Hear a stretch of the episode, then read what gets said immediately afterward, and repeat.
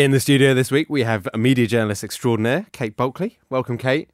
Hi. Your second time on Talking TV. It's, I think it was about a year ago you came on, actually. My God, has it been that long? Yeah, I'm afraid so. Uh, also with us is Faraz Osman, the director of Lemonade Money. Is that it, director now? Is it or creative yeah, director yeah. still? I'm managing director at Lemonade Managing Money. Me and director. James are looking after it now. So yeah. Have you been promoted? Well, I mean, I've taken taken a bit of uh, share in, in the company. Yeah, it's uh, Nice. It's going well. It's going in the right direction. We're enjoying ourselves. And you're fresh from your honeymoon. Yes, yes. So the only TV that I've watched is the Indian cricket, like the World Cup, and that's it. That's the That's- only thing that anyone's good, watching no? in India. yeah, it is. Unless you're you're in England and watching it, which that hasn't been as good. We'll start with the BBC. The corporation has barely been out of the headlines over the past fortnight, as big names have been doing some big thinking about the BBC's future. After the Culture, Media and Sport Committee's measured report last week called for the abolition of the BBC Trust, the governing body's chairman, Rona Fairhead, waded into the debate in a landmark address at the Oxford Media Convention on Wednesday. She used her platform to call for the introduction of an independent BBC regulator post charter renewal to fix what she described as a fault line in the blurred accountabilities between the Trust and BBC management. Uh, in the middle of this governance sandwich, Director General Tony Hall also took to a stage this week to give an update on BBC Productions and talk about his vision to harness data to empower audiences. Uh, Kate, you were at the Oxford Media Convention. Yeah, I mean, to be honest, it's really only her second uh, really big public outing. And she's a very uh, professional, very articulate woman. I mean, I have to say that I, I was impressed. Um, she delivered her speech a little fast at certain points. I think that, she, you know, this was a real media cognoscenti crowd, a lot of public policy guys, people actually know their. Yeah, pointy heads. They know their onions, so to speak, about all this. But I think that she made an incredibly savvy move. I mean, it was definitely a politically timed move, and she basically was saying, "Let's not defend the status quo here, because that's not that's not going to be a winner." So she's basically just moving the BBC trust, you know, further away from from the BBC governance board, the board, you know, the way it was before, even further. So it's like it's, she's calling for an independent regulator, but basically it's it's just moving where the BBC trust was already, moving it a little bit further One step away. further It's away. really, it's a, I thought it was politically very savvy. If you were a betting man or woman, you wouldn't be backing the BBC Trust to, to survive charter renewal, would you, Faraz? one of the problems with the BBC Trust is that it's called the BBC Trust, and and I think part of the issue with this is the public need to need to be reminded and really feel like they own the BBC. And once you decouple those two things, it's it's important to figure out how we're going to do a good PR job to make sure that the public understand that they're paying for it. It's it's up to them to decide how it works and how it's put together. And an independent regulator is all well and good, but as soon as it starts feeling like that's a government controlled thing rather than a public controlled thing, I think you're going to get yourself into a little bit of muddy waters. So I think that once if, if we can kind of get those lines right, I you know I think it's it's great that you can feel like there's there's more of a, a, a garden, a, a bit of a hedgerow between the BBC itself and, and the governing body of it that, that feels like it's part of the public. but we need to get that already right. been a hedgerow. I mean, what what she's trying to do is not throw it in the lap of Ofcom. That's what she's trying Exactly. to do. So the idea is that there would be an independent regulator, but it ain't going to be Ofcom, which I think is why it's so politically savvy. She's basically saying we're going to make more of a distinction between you know what is now called the trust, which is supposed to be the regulator, and by the way, also the champion of the BBC, which has never been something that works in my mind. And basically, she's saying let's not do that. Let's move more of the functions back into the BBC executive that are obviously for the BBC executive. Beef up that board, Create put more independent board with a chairman, basically. Ma- yeah, make a, a proper board in the BBC with a proper chairman, which is supposed to be championing the BBC and overlooking the executives, right? And have more non-executives, like he's already, like you know, Tony Hall's already done this. Howard Stringer is a non-executive director, right? I mean, it's a good idea. So the idea, I think, is just making it more like more like a regular company, basically, but not saying, oh, well, we need we need to have Ofcom as the independent regulator. No, no, no. We'll have independent regulator, but it's not going to be Ofcom. But she doesn't like the idea that the uh, Culture Committee raised last week about this Public Service Broadcasting Commission, which will have some say over the licence fee and would have the power to effectively withhold funding from the BBC. She's not keen on that, is she? No, and I mean that makes total sense because the whole idea is not to give the government, you know, the whip hand over the BBC. That's where you get into very dangerous territory, right? When when you can have politicians, It's got to protect independence. right? Exactly. And what about Tony Hall? You're a, you're a big fan of data, aren't you? I am a big Kate, fan of data. Is BBC doing enough? Is it doing it well? Well, I think it was so funny because it was like Tony Hall gets up and says, "Hey, we're going to embrace big data." It's like, Well, gee, really? There's some guys that are ahead of you on They're this. about five years later, yeah, exactly. So it's good. I'm glad he's doing it. But I mean, you know, all he has to do is like go and have a little tour of Sky IQ. There are 400 people over at Sky that have been crunching data for I don't know how many years now, based on sort of when they bought Experian. You know, they've just moved into that space so rapidly. You know, even David Abraham at Channel, Channel 4. been a big- a big He's been doing that for two years now? Is it three years? Uh, Tony Hall was on the Channel 4 board as I- well. yeah. So, you know, it's like, oh, gee, well, I guess you got your idea, but, you know, it would have been nice if you'd done it before. One thing I'll say historically about that is I remember when Erik Huggers was actually running, you know, BBC technology, whatever they called it at that point. Uh, and he was always saying, why don't we do more with data? Why can't we get that integrated more? So, you know, yes, they should do it. They've got lots of data coming from iPlayer and other places, but, you know, get your skates on. And any other tidbits from Oxford? Any other tidbits? Oh, Ed, Ed. Oh my God, he's unbelievable. He is such a good politician. I mean, of course, he was saying all these marvelous things about you know how good everything was, including local television. A stunning success? A stunning success. Was tongue in cheek? That's the quote. well, you know, he's you know he he's the kind of guy who can say those kind of things with a straight face, and the people were laughing in the audience, and the chair said. You know why you're making you're making fun of this very serious question about local television? He goes, "I'm stating facts. I can't help that they're laughing." I mean, it was we were all left wondering, is he kidding or is he not? But Is he know- just Boris Johnson light? yeah. well, I suppose he wasn't going to tear down Jeremy Hunt right there as, you know, on the eve of an election his, his campaign. former boss. That's enough pointy headedness for us this week. Uh, we'll head over to ITV now.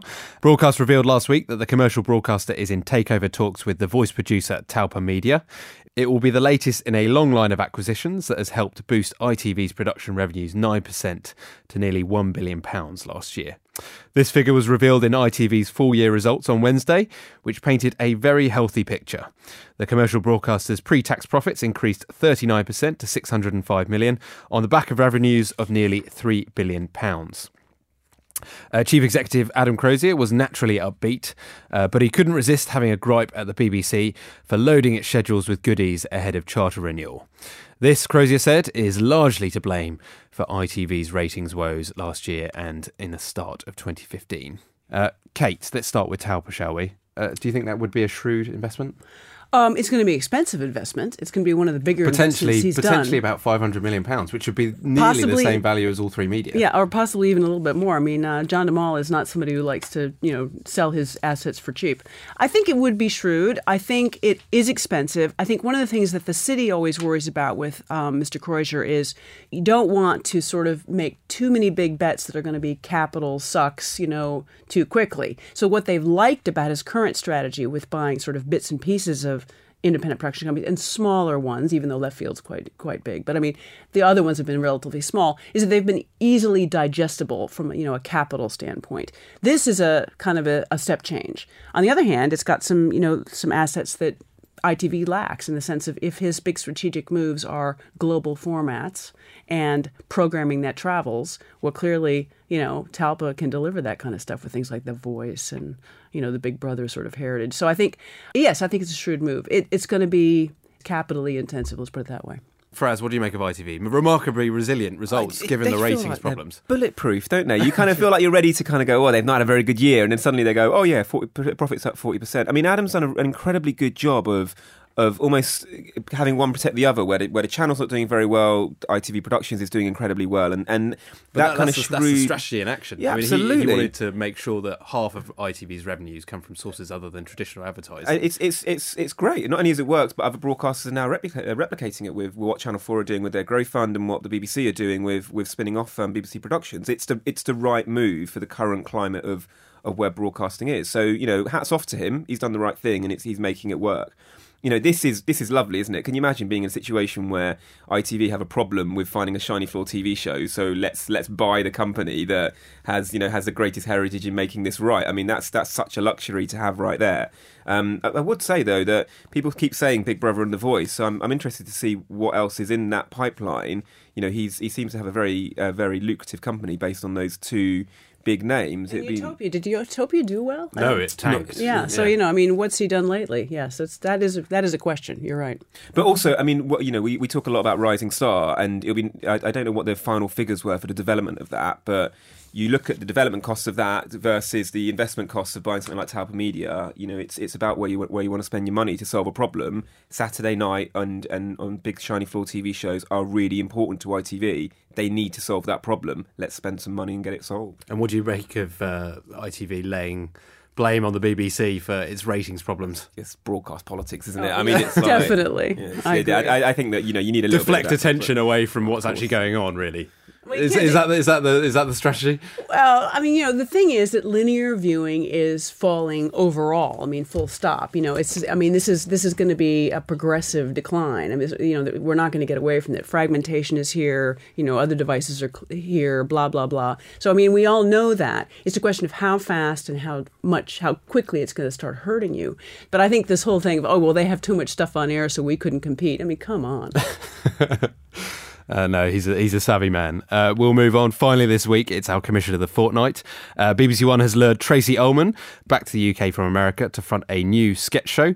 Ullman is best known for Fox's The Tracey Ullman Show, which ultimately gave rise to The Simpsons. Uh, Channel 4, meanwhile, has turned its back on the uh, sketch show. Comedy boss Phil Clarke believes that viewers find it harder to invest in the genre in the on demand age. Faraz, what do you make of this? The thing that springs to mind, particularly with what Channel 4 are saying around sketch shows, is if you look at what the US are doing with Saturday Night Live, John Oliver, um, Key and Peele, they, they've done a really good job in the US of taking sketches, putting them online, using them to promote the channel, be it Comedy Central or be it NBC or whatever it might be. And it feels like we're almost a, a little bit behind with that. And it would be nice to see sketch shows being commissioned with that online digital world in mind, where it's like, well, here's a sketch, it's really funny. By the way, you can see more on our broadcast channels over here.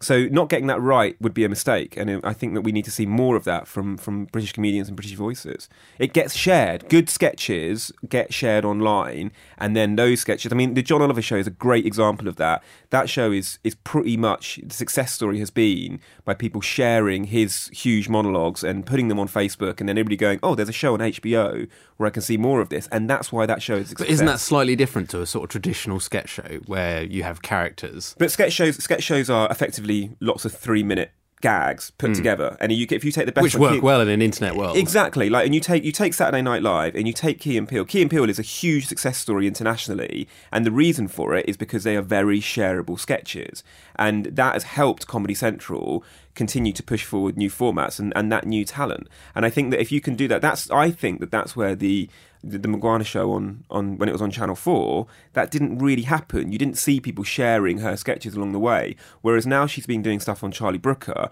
I have been seeing those little clips, people clipping them out and putting them on Vine and putting them on Instagram and, and sharing them along the way because they're funny and you can do that.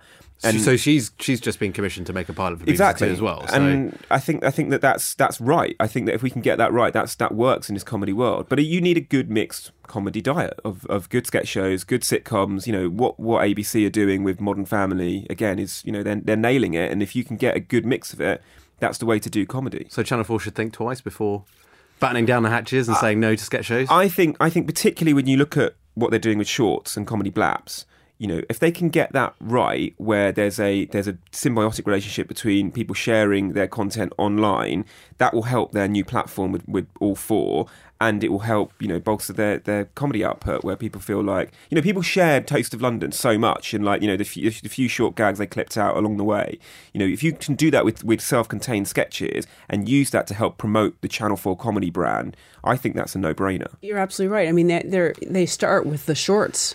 That's for as you say. That's the really thing that's shareable. Blah blah blah. And then if it works, then they commission something for the the channel. I guess that's a great strategy. What, uh, do you know much about Tracey Ullman?